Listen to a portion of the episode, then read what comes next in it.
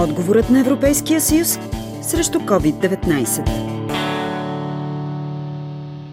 Още с настъпването на коронавируса, един от основните стълбове на Европейския съюз беше счупен – свободата на движението. В повечето случаи мерките бяха подобни, разликата беше в прилагането им в различните страни членки, казва евродепутатът от Нидерландия, заместник-председател на групата Възобнови Европа, София ин 'т Велд. Наблюдавахме големи различия в начина, по който бяха прилагани мерките.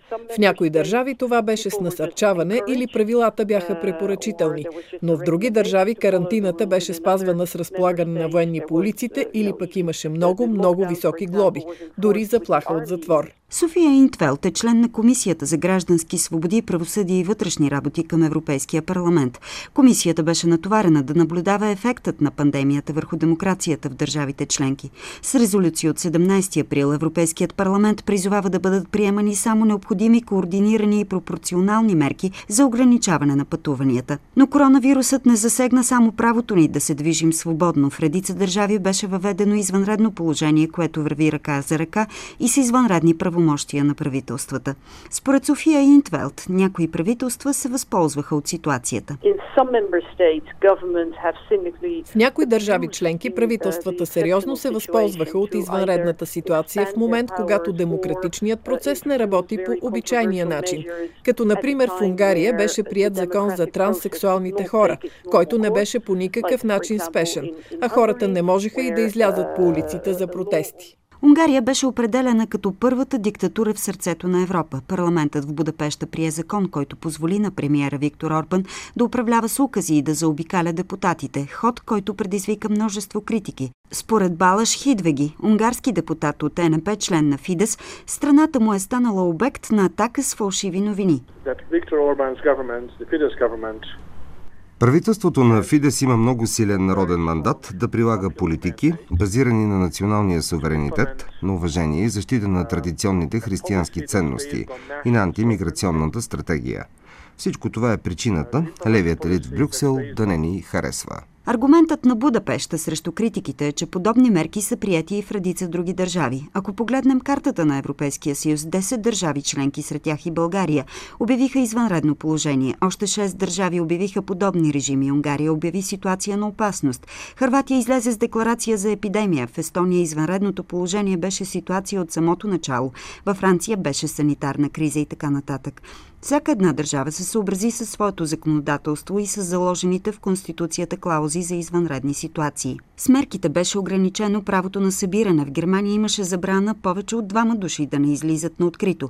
Под ударите на невидимия коронавирус попадна и свободата на словото.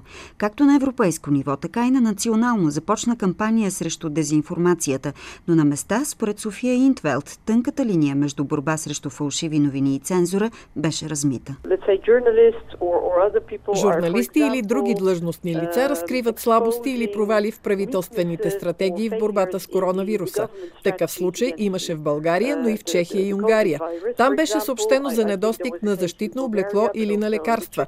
И тези хора бяха арестувани или пък им бяха повдигнати обвинения. А това всява страх. Означава, че поставянето на основателни и критични въпроси беше блокирано, а това е много тревожно. Най-големи критики за мерките срещу дезинформация имаше срещу Унгария, където за разпространение на фалшива информация можеше да бъде получена 5-годишна присъда затвор. Балаж Хидвеги.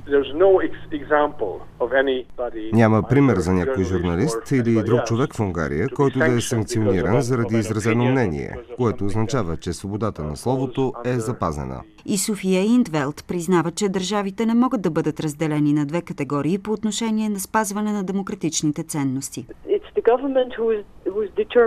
Правителството определя кое е истина и кое не.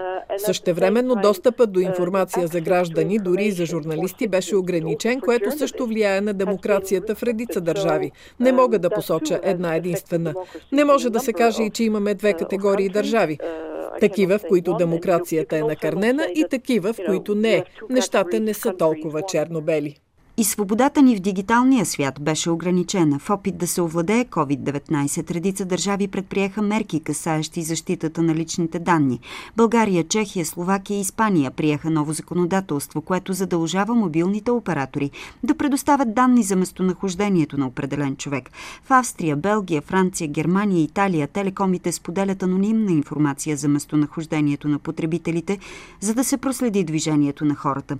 А Полша разработи задължително приложение за хората в карантина, което ги караше да пращат селфита. Прави се фалшива връзка между връщане на свобода в замяна на премахване на защита на личните данни. Хората имат право да се движат свободно. Това е едно от основните човешки права и не трябва да бъдем задължавани да плащаме за това. В доклада на Европейския парламент за демокрацията се посочват няколко примера за накърняване на демокрацията. Законодателство в Словения, което позволява на полицията достъп до лицево разпознаване в мобилните телефони, правото и да издига блокади по пътищата, да влиза в апартаменти и временно да задържа хора с цел овладяване на болестта. В България, Дания и Словения бяха дадени повече правомощия за полиция и армия. В Полша в разгара на пандемията беше приет закон за забрана на абортите в случай на тежко увреждане на зародиша. Демократичните ценности и върховенството на закона бяха поставени в центъра и на икономическото възстановяване. Редица държави, най-вече северните страни членки, настояха отпускането на евросредства вече да бъде обвързано с спазването на върховенството на закона. Нещо, за което Будапеща се обяви твърдо против. Балаж Хидвеги. Това, което наблюдаваме през последните години, е продължителна злоупотреба с концепцията за върховенство на закона и демокрацията от страна на либералната левица. Виждаме, че върховенството на закона не се дискутира обективно в Европейския парламент, а се превърна в политически инструмент, използван от промиграционните и леви политици в Европа. Прилагат се двойни стандарти. Но дори и от държави, стоящи на два противоположни полюса, Холандия и Унгария, София ин 'т Велд и Балаж Хидвеги са напълно единодушни за едно. Дилема между демокрацията и здравето няма и не може да има. А европейските демокрации са се справили добре в условия на непознат вирус и пандемия. Демокрацията в европейските държави членки се справи добре в тези извънредни времена. Това, което отхвърляме, са неоснователните политически атаки, но те идват основно от кръгове, които подкрепят миграцията и мултикултурализма. Но като цяло, демократичните системи се представиха добре. Не виждам противоречие. Една добра демокрация, една добра конституционна система има клаузи за извънредни времена като пандемия. Разбира се, всяка държава членка има свои закони и свои традиции, но същевременно ние всички сме част от Европейския съюз. Мерките засягат законодателство, което е на европейско ниво. Шенген, защита на личните данни, основни човешки права. Всичко това е равнопоставено за всички европейски граждани.